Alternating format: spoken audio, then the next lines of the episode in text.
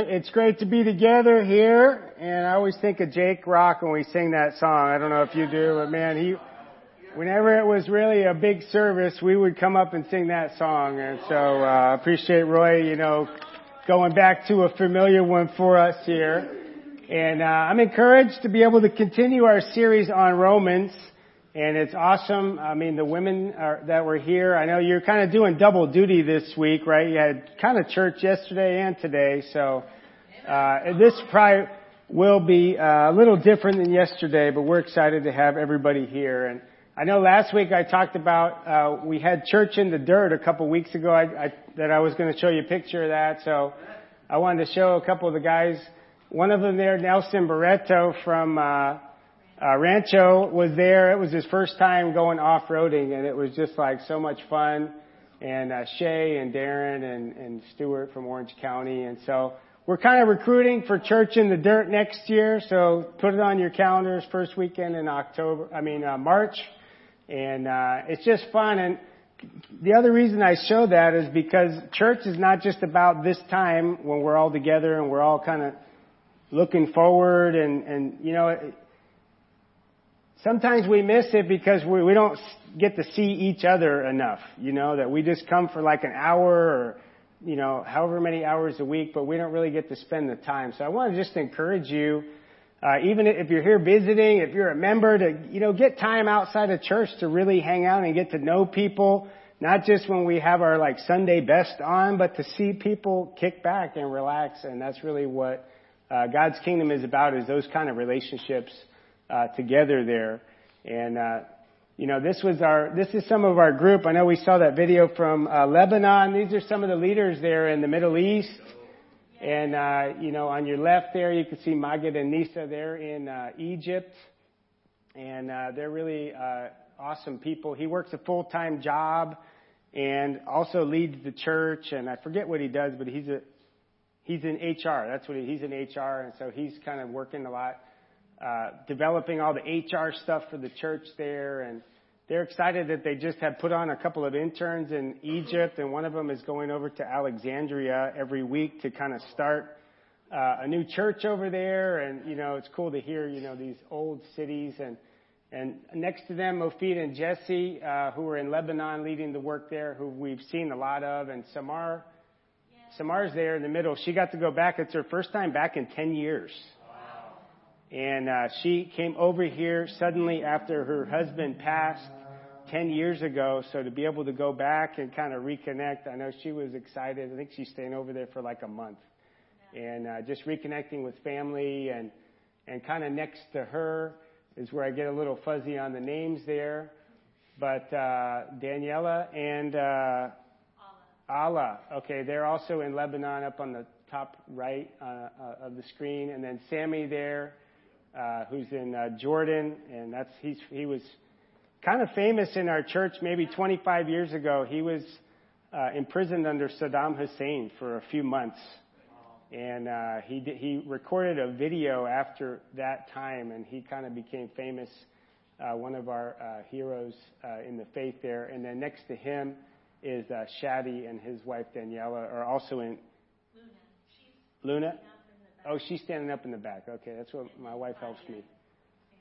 And Fadia is next to them in the back. So you don't know who I'm talking about, but they're good people there. You, I can hardly see them, so I know you can't see them, but I just, you know, it's good to just know these are the people that we uh, pray for, that we support, that every year we're about at that two month mark, so we kind of give you a little reminder that we're two months away from our missions contribution on May 15th. And so uh, be praying for them. We're going to have videos that are coming up, and you know we want to really have them on our heart uh, as we go through the year. But in this special time, we try to highlight that work uh, more than usual there. So uh, we just want to share a picture with them. They they all love you guys. They've been bummed that with COVID they haven't been able to come and visit, uh, and so hopefully they'll get to come by uh, here soon. And uh, I wanted to, uh, the title of the sermon today is The Bad News Before the Good News. And we'll get to that in just a minute. I had a couple of other little housekeeping things that I wanted to keep you updated on. And uh, every once in a while, you get a service where there's just a lot of like announcements. And this is one of those days. So if this is your first time, we don't usually have so many, but I wanted to let you know. Uh, sometimes the Spirit moves when you're not uh, ready for you here, but we got news a, few, a couple weeks ago that Scott and Theresa uh, Kirkpatrick, who have been in Riverside for a little over a year, uh, they have uh, gotten the call to go to New York City. And so uh, they're going to be going to New York. I know there's a lot of changes in the New York church. Sam Powell, one of the elders there forever, is retiring, and uh, they're going there to help out and and just pray for them. I mean, it was really hard on us. They are some of our really great friends, and uh, just between you and me, I was mad at him for a while because he was leaving us. But I know God, God doesn't always give you a choice on where He takes people, you know. So uh, we're we're we're praying for them as they go, and uh, we, we miss them. We will miss them. They leave at the end of the month, uh, so just coming up here in a, in a couple of weeks. Uh, also, I wanted to share with you guys we had our second uh, gender role discussion last Sunday, and it's just been a really good good talks. Good, uh, you know, I want to just say that in our church we we value our women. Amen. You know, we value uh, you because God values you. And God made you image bearers. God created you in His image. And we value the men too. But in a special way, even with Women's Day, we want to say how much we value our, our sisters in the faith. And we, we value all the ways that you serve God. By raising your kids, by working, by being the voices of God, by holding your families together in a lot of ways, even sometimes without uh, a man in the house. We give you extra love if you're a single mom uh, living for Christ. You know, one of the things that really came out in that time was just the amazing miracles that God has done in our marriages and in our families and just person after person just shared of the love and respect and submission that they had shared in their relationship in their, with their spouse. And there was kind of unexpectedly, as we were talking about Genesis 2 and the God's creation, and there was just, there was even tears yeah. of people sharing, man, God has changed my marriage so much that we didn't know what we were supposed to do, and He gave us love, and He gave us grace, and He gave us roles, and, you know, one couple shared, hey, my husband, she didn't use these words, but he, he, he needed to really step up. And when he did, my family has been so blessed. And somebody else shared, man, we have this amazing partnership that radically shows God's love in, in, in our family, in this world. And it was just an amazing time as we shared and talked and, you know, we're, we're, there was disagreements on different things as we're talking about the, how to how to step up the women's role in our church, but the amazing part was there was an, just an awesome love in the room. And just a way that we can talk about difficult issues and still love each other. And still cry with one another and still value each other. And so keep praying for us as we continue to discuss. Next time we're going to be discussing 1 Corinthians 11 and 14. So we just want to throw it out there. We want to let you know that we're we're talking, we're sharing, we're really, but even today, just really want to hold up God's plan for, for marriage, for families, for parents, for kids. And one other, maybe unexpected thing that came out of that time was that we really value our single women as well and our single brothers.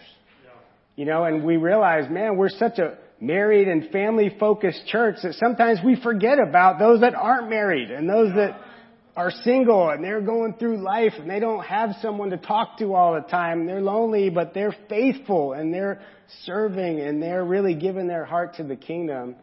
And I think I would be remiss if I was going to talk about that meeting and not mention and even challenge us as marrieds that sometimes we get so caught up in our married world that we forget that half the people in our area are not married. And they don't share in your world. They're still trying to love God and some of them are trying to find a spouse and they're trying to get through life on their own and raising kids. And so I just want to throw that out there that we can be more aware. And I want to thank the, the, the women there that really, you know, highlighted that because it, it opened my eyes and I think it helped uh, us to continue uh, that discussion. That, that may have been more than you were looking for, but uh, let's have a prayer and then we're going to get back into uh, Romans chapter 3, okay? Uh, Father, we're just, we're just so grateful that your word works.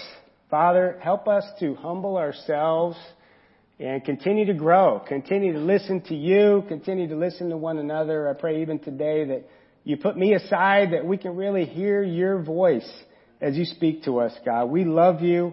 Uh, we need you. We come to you just admitting that, sharing that. Uh, change us and revive us and renew us today. We pray in Jesus' name. Amen. Amen. And so, the bad news before the good news, okay? Who likes to hear the bad news first? If somebody comes and say, hey, I got the bad news and I got good news, who wants to hear the bad news first? I have to admit, I'm, I'm kind of a bad news first guy myself. I don't know why you're a bad news first kind of person. But I'm a bad news type of person because sometimes I can be a little cynical, right? So I'm like, okay, let's get the worst thing out of the way. I don't want someone to give me something really good and then cut me down afterwards, right? I'm like, hit me first and then pick me up afterwards. And re- how many people are the good news first people? You, you're probably the positive people, right? You're like, hey, I want to hear the good news, you know, I don't really want to deal with the bad news, but there was only three good, good news people first, so I don't know what that says. But if you think about the gospel in a way, it can be seen as bad news first, right? Jesus dies on a cross, and then he raises from the dead. I mean, that's, that's pretty bad news when you look at it on that day. They were all heavy, and then they were all lifted up. And when you think about what we've been looking at in Romans 1 and 2, a lot of it can be seen as bad news. That we don't measure up to the standards that God gives us. Whether you're a Jew, whether you're a Gentile, you all fall short. I mean, that's pretty bad news. Right? You, you think you're gonna make it, but you're not. And then the other side of it is, because of Jesus, we can be set free and we can have grace and we can have life. And so, it's kind of the, the mixture of these two things at one time, that there's bad news and there's good news. And if you think about your life right now, there's probably not all bad news and there's probably not all good news. You know, if I ask you, if I say, well, tell me the bad news, you probably have a few things to share. And if I tell you to tell me the good news, you, hopefully you'll have some good things to share too. But even scientifically, we tend to go towards the bad news. You know, they've done studies on that, that you, mem- you remember the traumatic things and maybe it dates back to you know, whenever when they, you know, walked on a certain road and you see a bear there and you almost die, like you just vow, hey, I'm never going back on that road. It's like a survival instinct. But my hope is that as Christians that we can continue to focus on the good news of the gospel and all the ways that God is moving. And, uh, I just looked at this picture and I said, man, I've seen that look a few times. and, uh, Chloe's not here, so I could say, yeah, she's given me that look a few times, but that's my daughter for those of you who are new. Uh, so my point number one, I have two points today. Number one is no hippos. And that is really uh, an interesting picture. That's not a real good look. right? As they're not very attractive. There was even uglier ones, but I figured I'd pick one that was kind of mostly ugly. But no hippos. And we're going to see what we're talking about in a minute here. Uh, but no hypocrites would be the full terminology there, okay, that we're going to see in Romans chapter 3. And so what I want to do for the rest of the day is every time we read the word Jew, I want you to substitute in your mind the word Christian or religious. And every time we hear the word Gentile, I want you to substitute non-Christian or not religious. Okay, because I'm trying to make this like connect. Because when we talk about Jews and Gentiles, I kind I don't know about you, I kind of check out, right? I'm like, well, I don't even use those words. I don't even, I'm not Jewish, so I must be a Gentile, but I don't really connect with, with what that means today. But what was going on here in Rome is they were having some real issues, like racial issues. Right? It wasn't just like, oh, this is a cool letter, you know, he's giving, he spends eight chapters talking about this of, of the book. Actually 12. He spends 12 chapters talking about Jews and Gentiles, not just because he, he wants to write this amazing discourse, but because they were having real issues and they didn't know how to look at each other.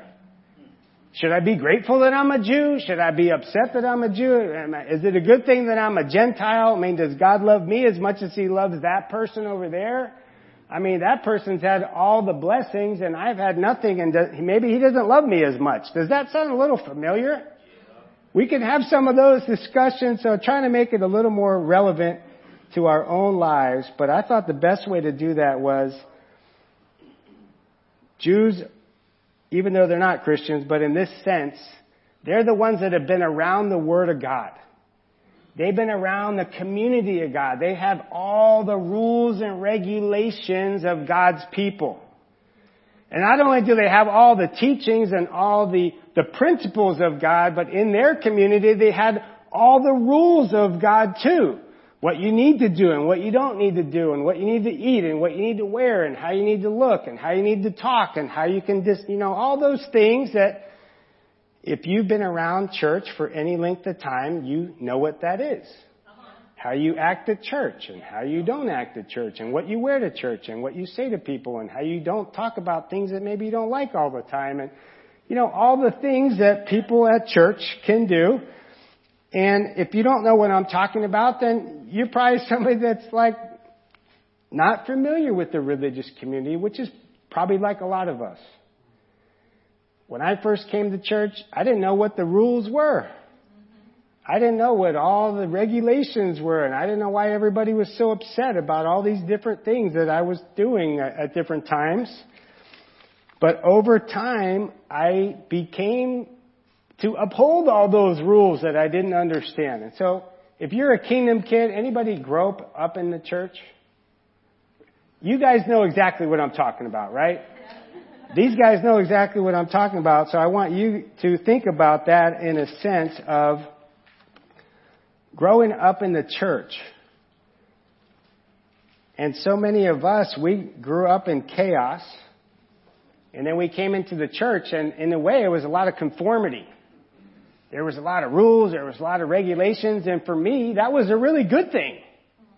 My life was so out of control that like rules and like giving me some parameters and helping me to go this way and don't go that way and don't say this. I mean, that was all really helpful for me. Because I had made a train wreck of my life and relationships and all kinds of things that I'll tell you another time.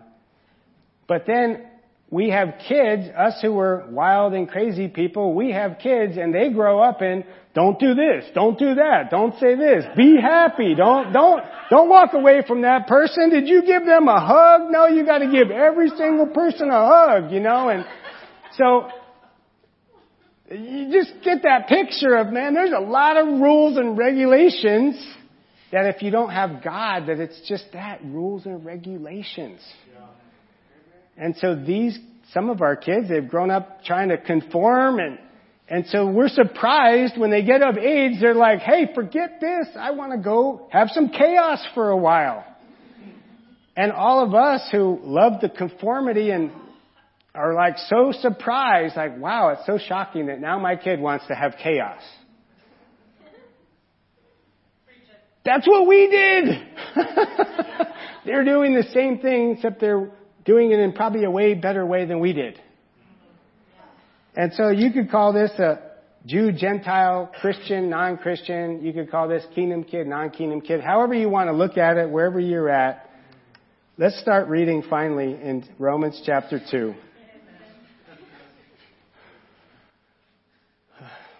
Okay, it says, now you, if you call yourself a Jew, okay, we, we figured that out, a Christian, a kingdom kid, a church person. if you rely on the law and boast in God, if you know His will and approve of what is superior because you are instructed in the law, because you know your Bible, if you are convinced that you are a guide for the blind, the lost, the heathen, whatever you might call them, a light for those who are in the dark, an instructor of the foolish, a teacher of little children, because you have in the law the embodiment and knowledge of truth, then you, then who teach others, do you not teach yourself? You who boast in the Bible, do you dishonor God by breaking the word? As it is written, God's name is blasphemed among the Gentiles because of you. So my first point, don't be a hippo.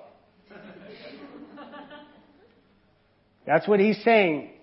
You're so religious, you, you, you quote scriptures, and yet there are people in Rome that look at you and want to have nothing to do with Jesus. That you feel so good about yourself, but you're actually making things worse than you're making things better. That when you have a holier than thou attitude, people don't just run away from church. I mean, walk away, they run away. And so for us as religious people, and I, I never used to like that word, but now that's us. That's me. Yep. Come on. Come on. God is, what is God saying to us? He's saying, don't think you have it all together. That you're not the greatest teacher in the world. And just because you know your Bible, people aren't going to listen to you if you're not humble. If your life doesn't match up with your words.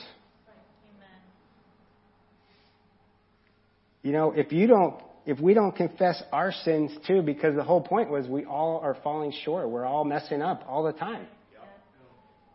And it's so easy to get in that situation where we're judging others and we're, we're not, we're not, it's not that we're not going to live out our faith. Because every single person in here does not live out their faith perfectly. And you can do all the Bible studies in the world on what it means to be a disciple and just look in the mirror and say, well, how many times am I actually living this out? Is it like 10% of the time?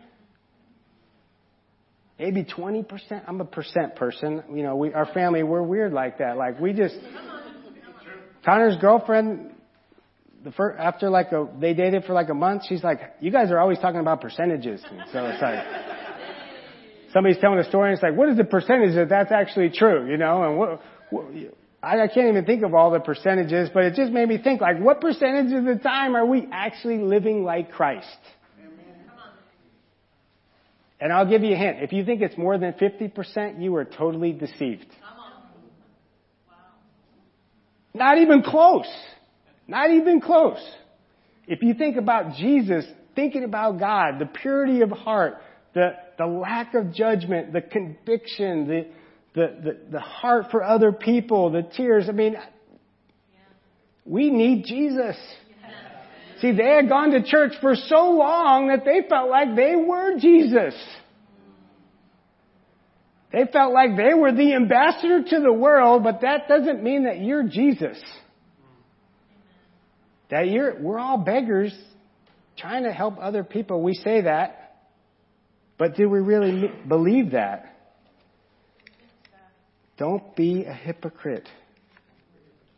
And when you mess up, acknowledge it. Confess our sins to one another. Amen. You get the point.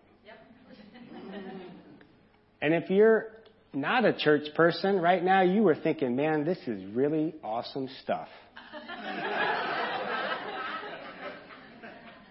you have seen some messed up Christian people in your life. And they don't live it out, and we don't live it out. And they talk a good game, and they're at church, and they're sharing, telling you stories about church camps and concerts, and the whole time you're thinking, man, you are such a hypocrite. I wouldn't go to your church if you gave me a million dollars. That's how I felt. I've been to church just enough to know that, man, these guys are liars. And if you're not a church person, you're thinking, well, maybe. That's about right. 10%, 15, 25%. That's maybe closer to right. We're all, we all messed up and we all need Jesus. So if you're messed up, you're in the right place. The second question that they had, and I just went through this chapter and just looked at different questions and just picked a couple. Is it an advantage to be a Jew? Right? So that was their question.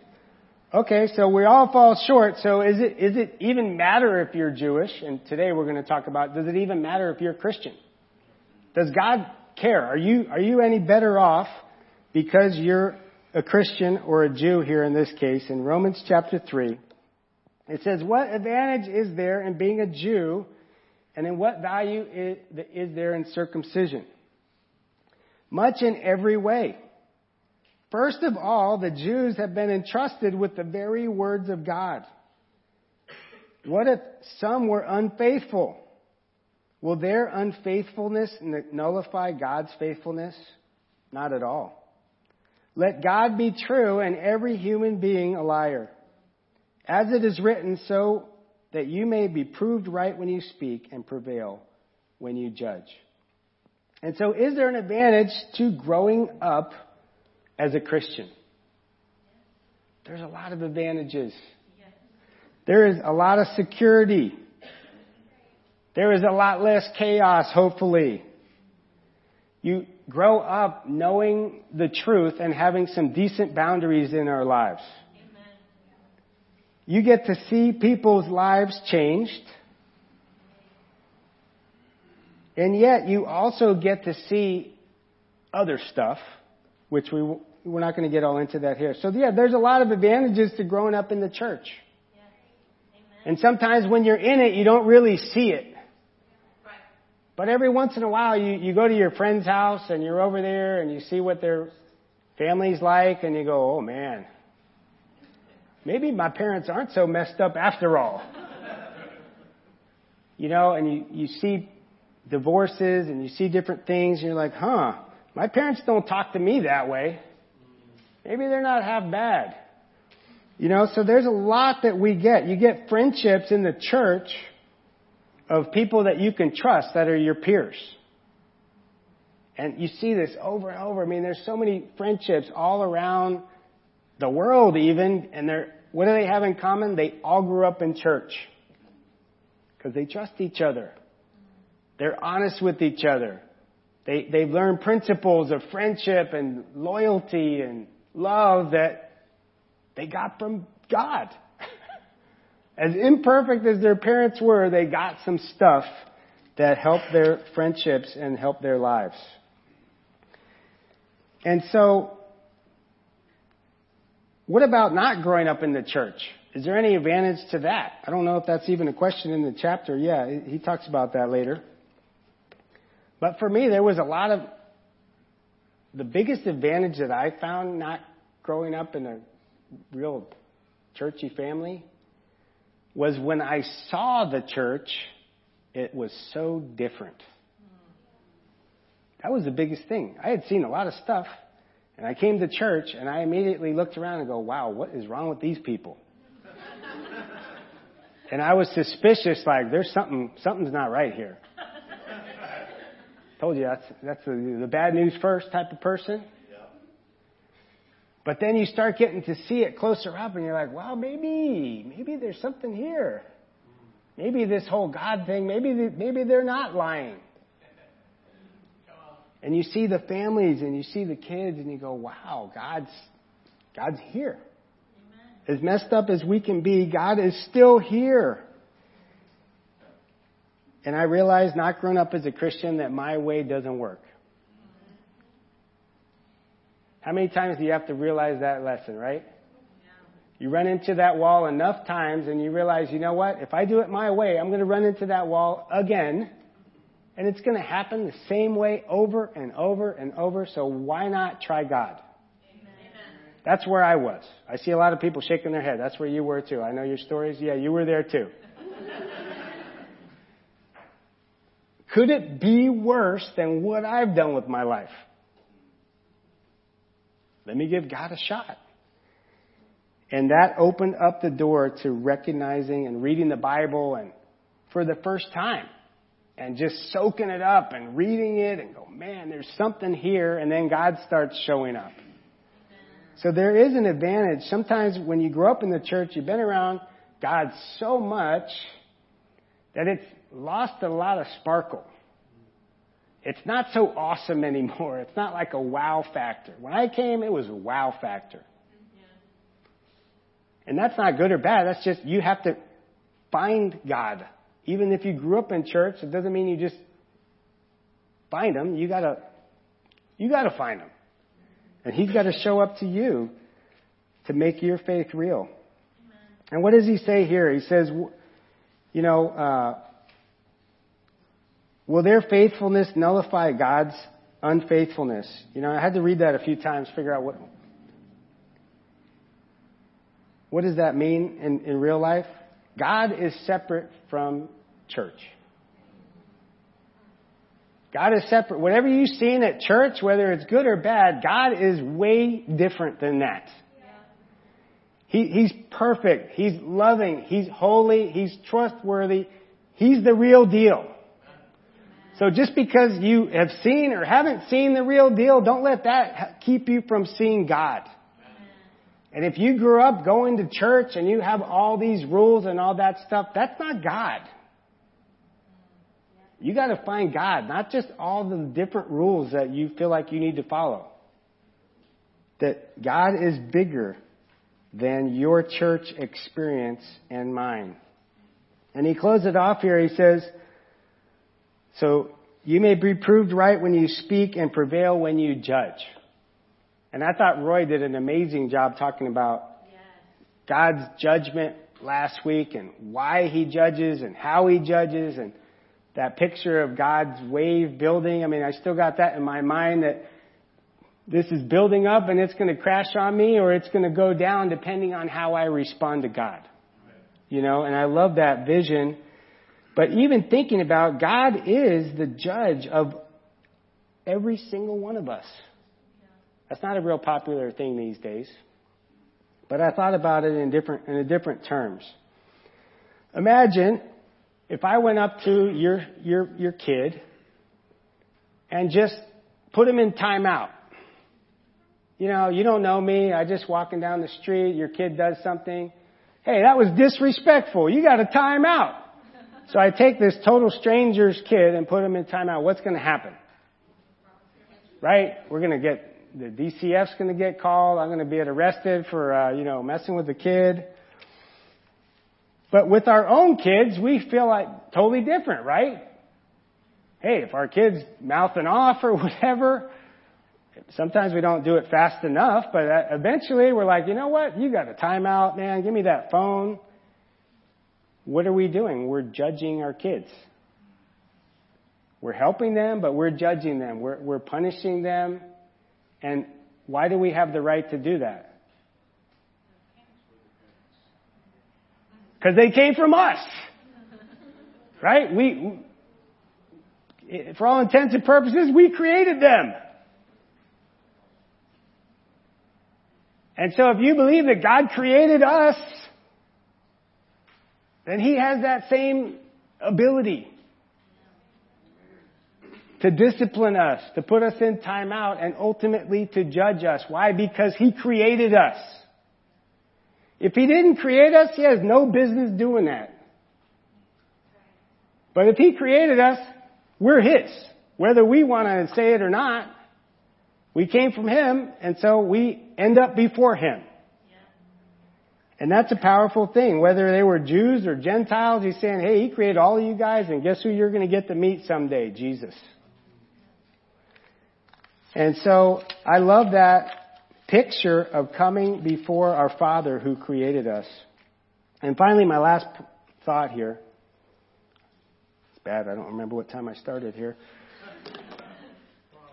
Is the Jew loved more than the Gentile? Is the Christian loved more than the non-Christian? Is the church person loved more than the non-church person? You say no, but do you believe that? Do you live that? Do you feel that? Somebody says yes. Yes, yes, yes. Yes, yes, yes. Well, I would just push back on that yes, yes, yes for just a minute. Because we all, and nothing, not, not about that person. I was going to do that anyway, so. so today I'm out, I'm getting ready to preach this lesson, you know, I, I know, I'm th- so I'm thinking about all these things, you know, judgment and is it better to be a Christian, non-Christian? How's God going to judge us? Are we going to, how are we going to judge other people? So I'm just walking out of my gate with my little dog Roxy and we're going down the street and, and, um, we're walking by and I look up and there's a guy and he is relieving himself. You know, his back's to me. It's cool, but he's up against the wall relieving himself and he's not a homeless guy. He like lives in my neighborhood.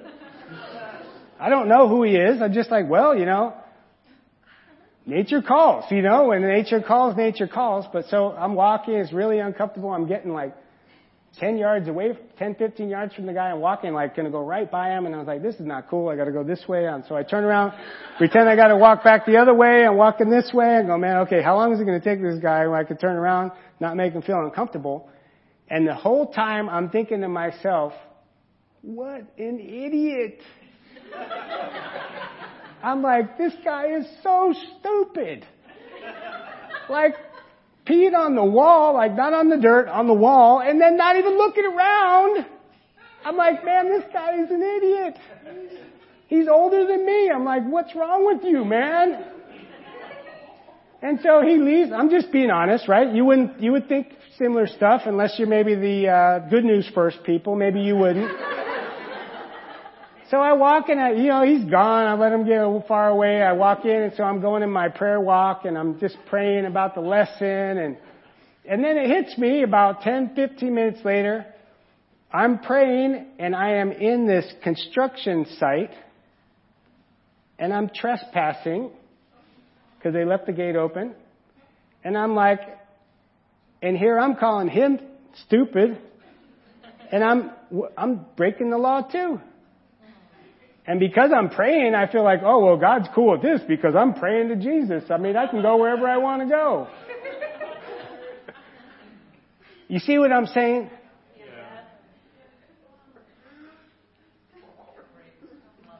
So you don't call people stupid?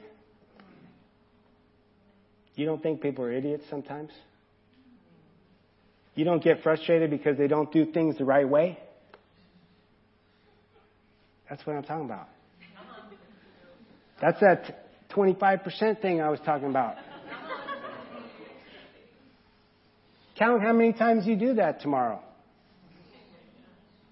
You'll probably be in double digits. If you work closely with people, you'll probably be in double digits after one day.